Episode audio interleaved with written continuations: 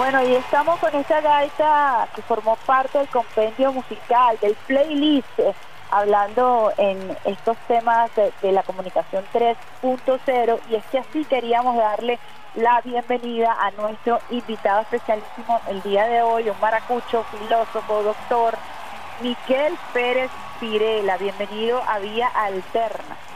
Muy buenos días, un gran honor de estar contigo, con ustedes hoy.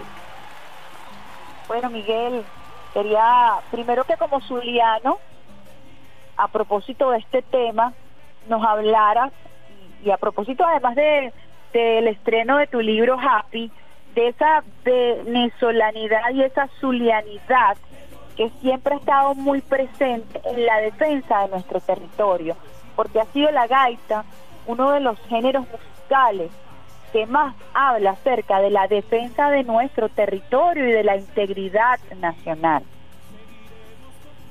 Sí, eh, de hecho tocas un tema fundamental para nosotros también los zulianos, ¿no? Eh, que, es el tema de, los regionalismos. Eh, pero yo decía mientras votaba el pasado domingo eh, allá en Maracaibo, que eh, entre más regionales somos, es decir, entre más defendemos nosotros esa parte, en ese caso occidente de Venezuela, más nacionalistas somos. es decir, no, hay un, una separación entre el sentimiento de defensa de una parte de Venezuela y el sentimiento de defensa de eh, Venezuela todo. Tú comentabas eh, eh, la publicación de, mi nueva novela Happy. Precisamente es una novela zuliana, es una novela maracaibera y por ende es una novela venezolana. En el caso en el caso del Esequibo también se, se ha visto un levantamiento de, de, muchas voces a lo largo y ancho de Venezuela, artistas, intelectuales, obreros, estudiantes, eh, agricultores, que eh, precisamente a través de, de, su trabajo, de, su arte, de, su artesanía, eh, de su acción cotidiana y desde su especificidad, hemos venido defendiendo el, el tema del Esequibo, porque el tema del Esequibo y por ejemplo para, para nosotros los zulianos, eh, que estamos al otro extremo del país, en, en, el occidente, eh, es un tema fundamental. Es decir, es un tema en el cual el zuliano, el maracaibero sabe que se juega no solamente eh, Venezuela, sino también su territorio regional, porque recuerden también que se ha tratado, y esto no es nuevo, tiene, tiene décadas, de jugar con el, el regionalismo zuliano para tratar de alimentar, por ejemplo, movimientos separatistas. Separatistas, claro. Sí, o, movimientos que le arrancarían, imagínate tú, un pedazo de la nación, algo tan importante como el Estado Zulia, a, Venezuela. Mira, es tan impensable como eh, plantear que, que, que el Esequibo no, es nuestro. Entonces también desde, para, para terminar de responder a tu pregunta, desde las sensibilidades regionales, eh, eh, se ha catapultado también una grandísima sensibilidad de identidad nacional y eso y eso se vio el pasado el pasado domingo em, viendo a los maracaiberos y a los zulianos en general saliendo a defender su territorio como si fuera la defensa misma de, del puente sobre el lago o, de, o del rayo del Catatumbo de la Chinita.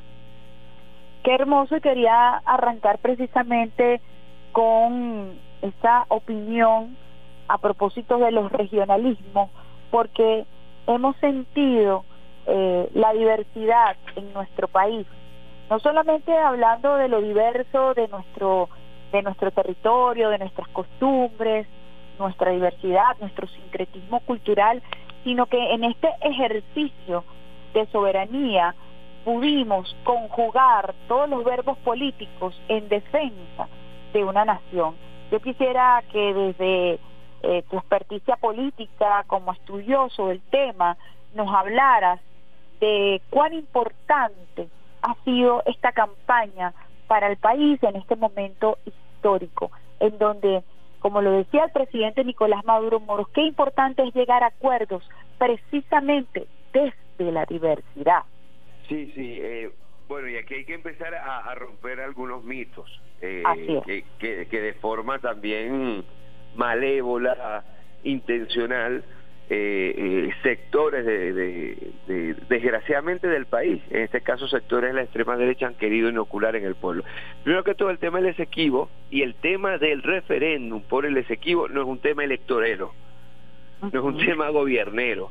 No es que el gobierno está preparando con esto las próximas elecciones para el 2024. No, no, no, no, no, señoras y señores.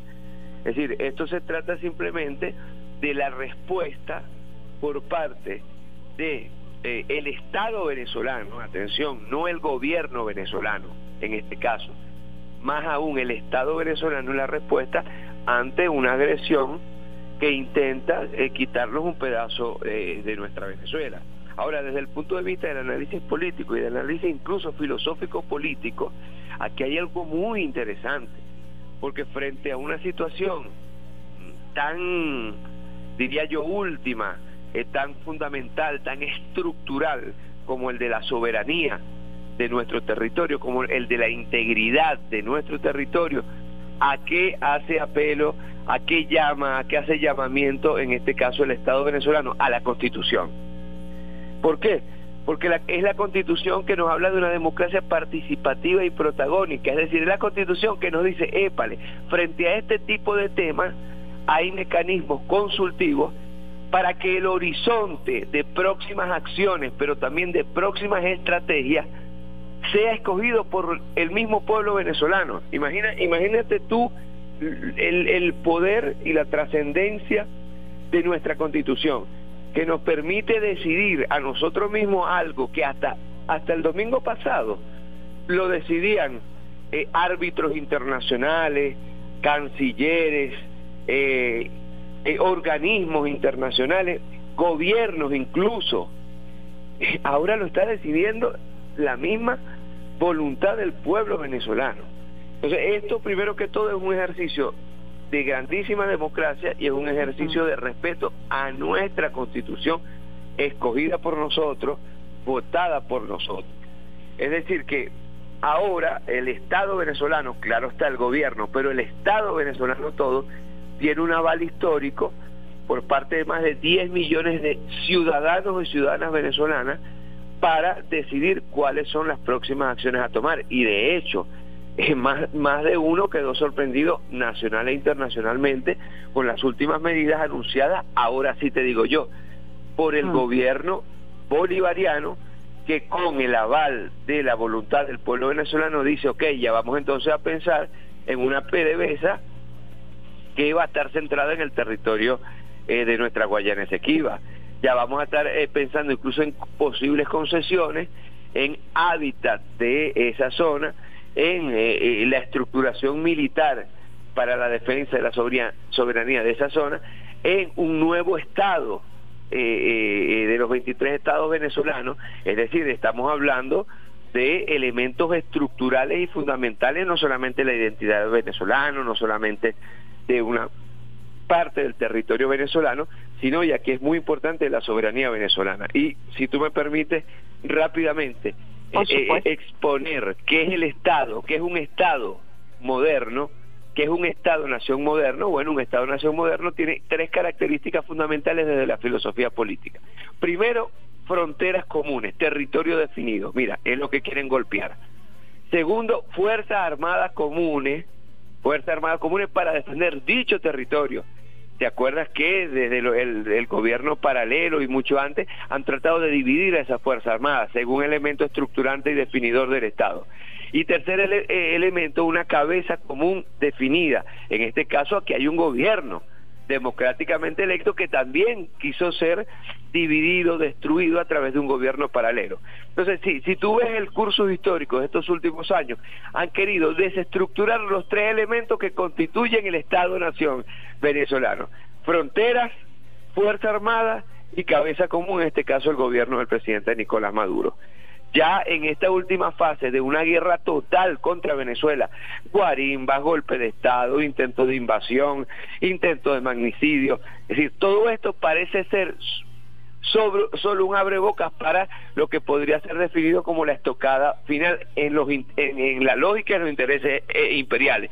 ¿Cuál es esta estocada final? Bueno, ya dividir directamente eh, nuestro territorio. Y ahí se encienden todas las alarmas Y así como el Estado y el gobierno venezolano ha resistido, insisto yo, a Guarimba, intentones de golpe de Estado, intentos de invasión por Cúcuta, por aquí, por Ochoa, intentones de magnicidio, ahora también el Estado y el gobierno venezolano, junto a su pueblo y a su Fuerza Armada, va a resistir a esta última intentona en esta guerra total que es ya directamente dividir nuestro territorio. ¿Para qué?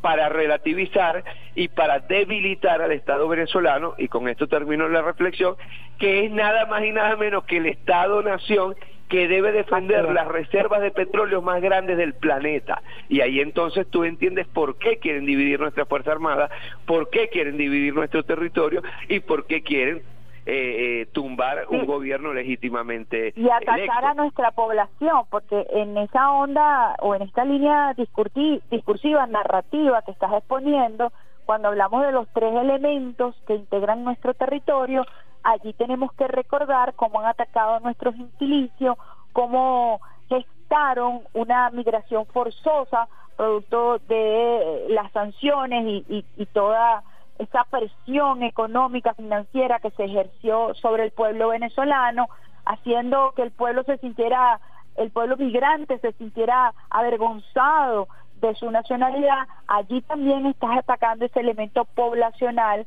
que hoy producto de esta convocatoria de referéndum, aparece unida en torno a la defensa de ese Estado-Nación, en torno a la defensa de ese territorio. Son lecturas importantes. Qué maravilla, qué maravilla, disculpa que te interrumpa, pero qué maravilla de reflexión estás poniendo sobre el tapete, porque el elemento transversal a las fronteras, a la Fuerza Armada, y a, una cabeza como este caso gobierno bolivariano, ¿cuál es? ¿Cuál es la sangre que hace mover ese cuerpo? El pueblo. El pueblo venezolano y su voluntad. Y qué buena reflexión y qué buen punto toca, porque entonces algunos hablan, no, porque este nacionalismo bobo, porque este nacionalismo trasnochado, hablando de toda esta campaña de Esequibo, es precisamente quienes critican eso, eh, están precisamente dolidos porque a diferencia de lo que tú muy inteligentemente estás tocando, esto fue también un despertar, una renovación, es decir, volver a ser nuevamente eh, un pueblo venezolano digno, orgulloso de su gentilicio, y esto acabó, entre otras cosas, con esa campaña tratando de arrodillar psicológica y espiritualmente a nuestro pueblo y casi que hacernos sentir eh, eh, avergonzados de ser venezolanos. Y mira la respuesta del nacionalismo, y aquí sí te digo, de chavistas, independientes y opositores, más allá de un grupúsculo extremista porque porque más de 10 millones de votos y el que relativice estos 10 millones de votos realmente eh, eh, ya, creo que está jugando más a los intereses de, Guyana que no es Guyana sino el ExxonMobil, el Comando Sur de los Estados Unidos y al fin de cuentas de la OTAN. Porque eh, hace pocas horas la respuesta de Irfan Ali ya ya ya fue eh, sin ningún tipo de, máscara, ¿no? Ya fue descarada, sin cara, pues. Que dijo, ah, no, pero hey, en las últimas de cambio aquí nos va a defender el Comando Sur. Ah, perfecto. Tuvo que el pueblo venezolano, y tomo tu palabra, salir en cambote a decir, épale, nosotros defendemos lo nuestro para que el señor dijera, ah, no, escuchen bien, es que aquí el tema no soy yo, el tema son los Estados Unidos y el Comando Sur, es decir, intereses coloniales. Fíjate, yo quiero ponerle un poco de picante a, esta conversación porque se presta y, creo que también está dentro de la narrativa que presentaba Jorge Rodríguez el día de ayer como jefe de comando de campaña. Y él hablaba de la coincidencia de algunos sectores extremistas, la vergonzosa coincidencia de algunos sectores extremistas representados por María Corina Machado, eh, que además pimponeaba sus preguntas y sus respuestas con Isfan Ali, en, una especie de complicidad sórdida con respecto a la postura de Venezuela, defendiendo los intereses de la ExxonMobil y una vez más los intereses de, de, los gringos y, de, su proyecto hegemón. Pero también mencionaba, y aprovecho de matar dos pájaros de un tiro, eh, mencionaba la postura ambigua y vergonzosa de Capriles que o sea, no salga a votar entonces, porque si vas a votar para después de conocer tu propio voto, yo de verdad, eh, las incongruencias, y siempre he dicho que he querido saber quién es el asesor de este personaje, porque es que si no la pone a la entrada, la pone a la salida. Yo quería aprovechar esta, esta conversación picantosa para tocar estos temas que deben ser analizados abiertamente para que nuestro pueblo además eh, termine de romper el velo, ¿no? Sí, te estoy diciendo que eh, en muchas en muchos casos, eh, eh, familiares, de amistad, en relaciones amorosas, eh, algunas veces quien quien te ataca, quien te ataca, simplemente te está dando un empujoncito para seguir adelante, ¿no? Entonces, qué, qué, qué paradójico que en este caso quien nos nos, nos atacó desde afuera, estoy hablando yo de Irfan Ali, de Guyana, del ExxonMobil, del Comando Sur, del gobierno de los Estados Unidos, de la Unión Europea y al fin eh, y al cabo de la OTAN, al atacarnos, por fin desenmascararon una parte del sector político venezolano que en, el caso de, de, la revolución se ha cansado de señalar, eh, de, de, alertar al pueblo venezolano sobre estos factores. Y estos factores se, se han travestido muy bien para tratar de pasar como factores democráticos. Fíjate tú, tú hablas de María Corina Machado. De María Corina Machado acaba de hacer una pantomima a través de su eh, organización personalísima, eh, Súmate, de una supuesta elección de una supuesta primaria. Eh, pero cuando se trataba de realmente hacer una elección eh, con todas las de la ley, con una metodología específica, con, con una defensa del voto, eh, con, unos mecanismos de, eh, de prevención del fraude, entonces ella eh, y, no participa. ¿Por qué no participa? Por una razón muy sencilla, porque sus intereses no están de parte de los intereses venezolanos. Claro, esto ella nunca lo va a decir de frente, y ahí meto en el paquete también a, a Capriles, pero la situación misma fue tan importante, tan última, tan trascendental, es decir, la, la, la posibilidad misma de perder nuestro Esequibo, que la desenmascaró. Es decir, ya ella frente al pueblo venezolano, al pueblo chavista, independiente y opositor, no tiene más argumentos y no puede esconderse detrás eh, de una de una supuesta oposición a la revolución bolivariana porque eh, esta misma coyuntura político-electoral, esta misma discusión sobre nuestra soberanía, acaba de dejar completamente desenmascarada a María Corina Machado. ¿Por qué? Porque sus afirmaciones coinciden milimétricamente, imagínate tú, con las afirmaciones de Irfan Ali, con, la, con las afirmaciones del gobierno de los Estados Unidos. Y ella queda prácticamente autoexcluida, no solamente de una fiesta electoral, como la que se dio el pasado domingo, sino también de una defensa, de una unión nacional, eh, eh, de una cohesión nacional en torno a eh, la integridad de, nuestro territorio. Pero esto no era nuevo, esto no era nuevo, esto no es nuevo. Ya la, recuerda tú, la, la pseudo embajadora del, del pseudo... Newman, sí. Newman, exactamente, allá en, en Inglaterra, había se había adelantado a los acontecimientos y ya había negociado nuestro nuestro exequivo a cambio de que reconocieran a, Juan Guaidó. A Guaidó. Lo que pasa, lo que pasa es que en ese momento era increíble que, que, que, que Guaidó y que Newman y etcétera estuvieran haciendo eso y había mucha incredulidad pero con los últimos acontecimientos y las últimas posturas de personajes como María Corina Machado, mira, ya no le queda ninguna duda a chavistas independientes y opositores quienes están financiando a María Corina Machado, no desde ahorita, desde hace dos décadas, desde hace 20 años. ¿Cuáles son los intereses de, una María Corina Machado para Venezuela? Y, eh, eh, y, ya el pueblo venezolano todo eh, tiene frente un hecho, no una interpretación no una hipótesis, sino un hecho, porque sus afirmaciones y su postura frente a la defensa del Esequibo quedó históricamente registrada, históricamente registrada, y, más nunca eh, va, a poder ella camuflajearse detrás de, un discurso de supuesta venezolanidad. Fíjate, hablamos de este personaje, pero a mí me parece... rapidito, y, en el caso de Capriles... Es correcto. ah, bueno, en el caso de Capriles, la tibieza y las afirmaciones eh, eh, también dejan, eh, desenmascaran la postura de un personaje gris que ha estado todo el tiempo eh, girando en torno al sueño erótico de ser presidente, pero que a la hora de la chiquita no solamente no tiene guáramos para asumir la defensa de su propio país, sino que además sigue eh, guadineando, para decirlo en términos populares.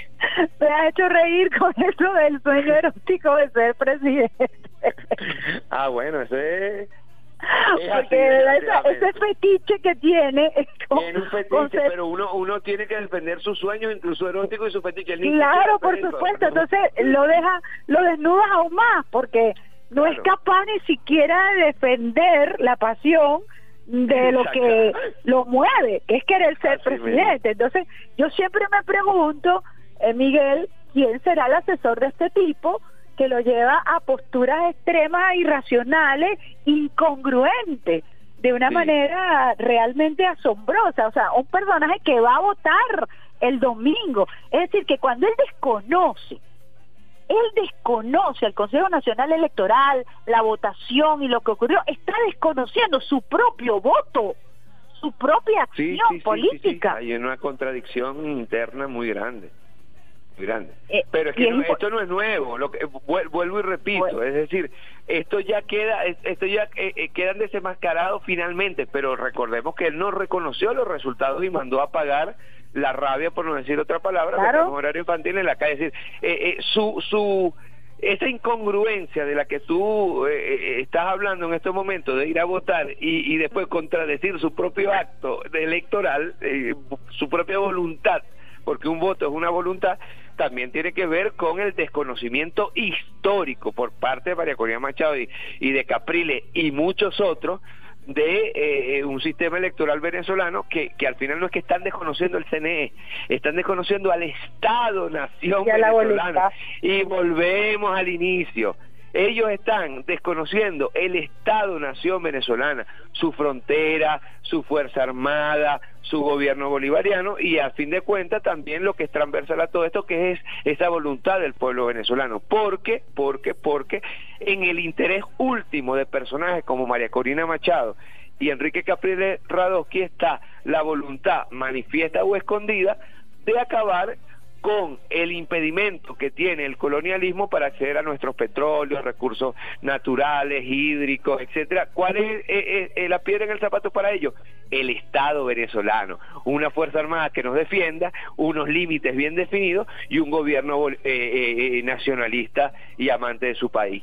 Eso es lo que ellos, a fin de cuentas, el proyecto político que ellos encarnan es el de la desestructuración de la frontera, de la Fuerza Armada y del gobierno para así darle eh, luz verde a los intereses coloniales de las eh, transnacionales eh, estadounidenses o europeas de poder acceder a todos nuestros recursos sin la gran piedra en el zapato. ¿Cuál es la gran piedra en el zapato? El pueblo venezolano que por cierto el, el domingo pasado habló bien claro y dijo, hey, lejos de pensar que nosotros estamos divididos aquí adentro, nosotros estamos más unidos que nunca. Y como siempre, hay sectores extremistas, minoritarios, ultraminoritarios, eh, antinacionalistas que por cierto pretenden ser presidentes el año que viene.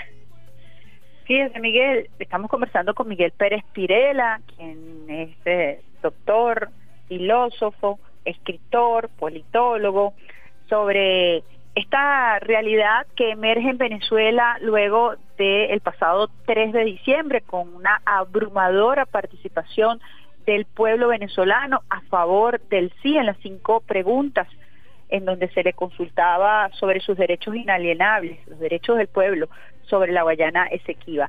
¿Qué se viene ahora luego de que eh, algunos sectores trataron de posicionar el tema de no vinculante de los resultados y el presidente los aterriza con una posición, como muy bien lo ha dicho, de Estado. No estamos hablando del gobierno, estamos hablando de los poderes públicos allí. Correcto. Correcto. Bueno, ¿qué, se, ahora se, nos viene? Ahora, bueno, primero, primero ya, ya, es decir, no es lo mismo el escenario político eh, geopolítico y geoestratégico para ir más allá de nuestra frontera el sábado 2 de diciembre que el lunes 4 de diciembre. Es decir, todo cambió porque eh, ahora, insisto yo, el, el, gobierno venezolano y más aún el Estado-Nación venezolana tiene el aval de eh, más de 10 millones de venezolanos que se pronunciaron en favor de porque aquí no se estaba preguntando que fue parte de la manipulación y de la fake aquí no se estaba preguntando si tenemos que defender o no nuestro territorio, aquí no se estaba preguntando si ese territorio era nuestro o no, No, no, no. Aquí se está, eh, se está preguntando sobre los horizontes, uno estratégico y dos de futuras acciones, insisto yo, que habrán de realizarse. Y bueno, ayer, ayer, eh, mire, eh, el día de ayer fue histórico, porque el gobierno no fue que esperó un mes, dos meses, seis meses, después de haber tenido más de 10 millones de voluntades como aval para sus próximas acciones.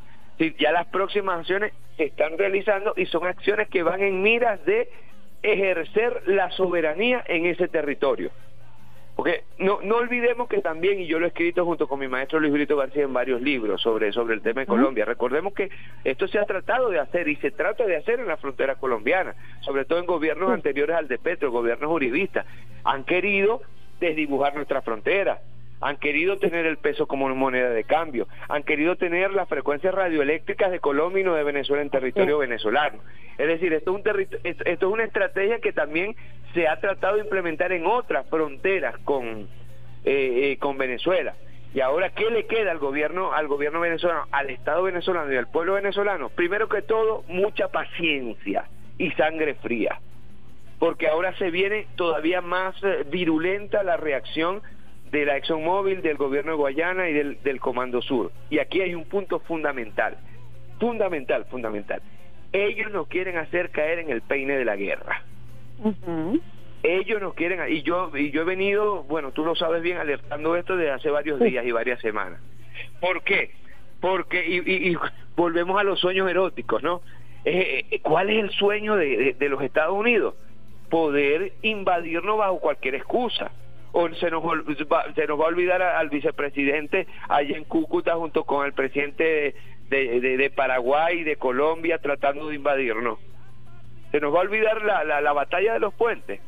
Es decir, se, nos va a olvidar el intento de invasión por aquí por Chuao a partir de, de, de, marines que con experiencia en Irak. Así es. Eh, de, la operación Gedeón. Claro, es decir, ellos, eh, eh, ellos, ellos saben que bueno, se nos va a olvidar la, la, petición que se le hizo cuando Bolsonaro a Brasil para que nos invadiera militarmente. Es decir, el sueño de, una invasión de cascos azules o, o, como pasó en países del Caribe, República Dominicana, o, de, de una fuerza internacional con, con el brazalete eh, eh, de la OEA o directamente una invasión por parte de los Estados Unidos, se hace hoy más que nunca palpable y esto, Mosca, no estoy diciendo yo que vamos a la guerra ni mucho menos, no, son alertas desde la filosofía política, desde, la filosofía de la guerra, son alertas que se encienden para no caer en la tentación, en el peine de eh, dejarle el camino libre al Comando Sur, al gobierno de los Estados Unidos, es decir, a la OTAN, para que nos invadan por allá, por el oriente venezolano. Y, y aquí entonces se hace todavía más necesaria eh, eh, es más necesario entender el peso histórico y trascendental de esta votación, porque esta votación es una respuesta democrática a una tentación guerrerista, lo repito. Este referéndum es una respuesta democrática a una tentación belicista, guerrerista, por parte de aquellos que son especialistas no en democracia, porque en los Estados Unidos, en los Estados Unidos ni siquiera se elige directamente por elección directa a, un presidente, sino a través de los colegios electorales, ellos no son buenos para la democracia, pero sí son buenos para la guerra. Y es ahí donde nos quieren, es ahí en esa esquina de, de la guerra, de la muerte, donde nos quieren llevar. Y nosotros como buenos boxeadores, tenemos que salirnos de la esquina esa y tenemos que volver al centro del cuadrilátero donde se juega electoralmente, jurídicamente, en términos de, de, derecho internacional, nuestra batalla eh, por el Esequibo. Y yo me quedo en este sentido mucho más tranquilo porque las acciones que, para responder a tu pregunta, que han de realizarse, ya se están realizando con los anuncios ipso facto inmediatos por parte del gobierno venezolano de ejercer ahora sí con el aval de 10 millones de votos, de 10 millones de voluntades, de 10 millones de almas venezolanas, ejercer nuestro, nuestro territorio. ¿Cómo se ejerce nuestro territorio?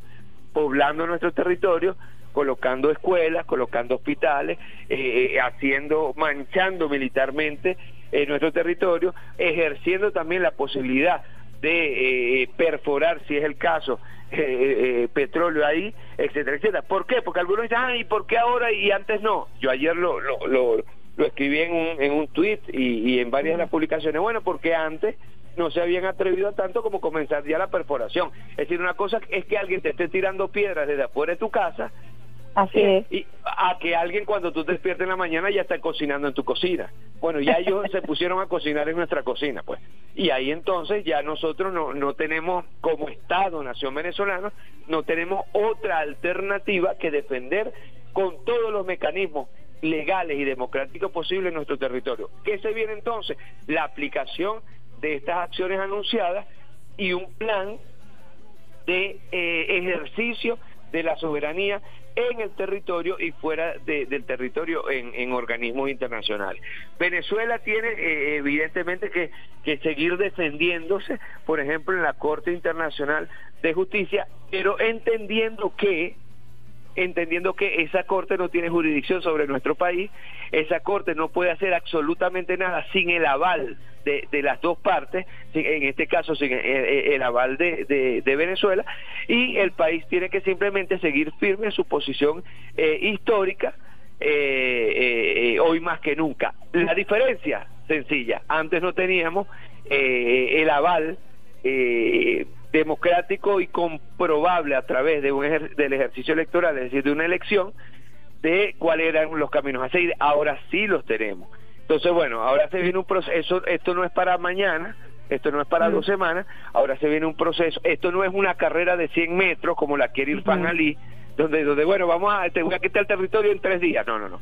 Te voy a poner una, bandera allí y te me voy a meter tu territorio y te pongo una bandera ahí y ya gané. No, no, por, es decir, eh, eh, es una cosa que, que no tiene nombre y, y, y, y, yo sé, yo sé, yo sé que en las lógicas incluso coloniales imperiales se están riendo de Irfan Ali, porque realmente lo pusieron a hacer el papel de payaso. Es decir, lo pusieron a hacer el papel de desbocado, de irracional, porque así no se manejan las relaciones internacionales y así no se manejan las relaciones regionales. Pero aquí hago un inciso. Lo que está detrás de todo esto es la voluntad manifiesta por parte de los Estados Unidos de finalmente entrar a la Amazonas, al territorio amazónico nuestro americano.